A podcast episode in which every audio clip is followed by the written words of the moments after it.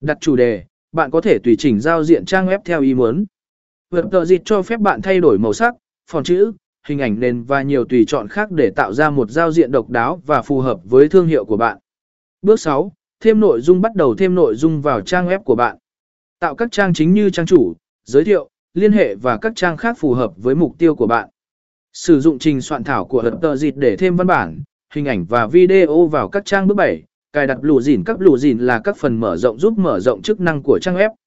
Web tờ dịch có hàng ngàn lù dìn.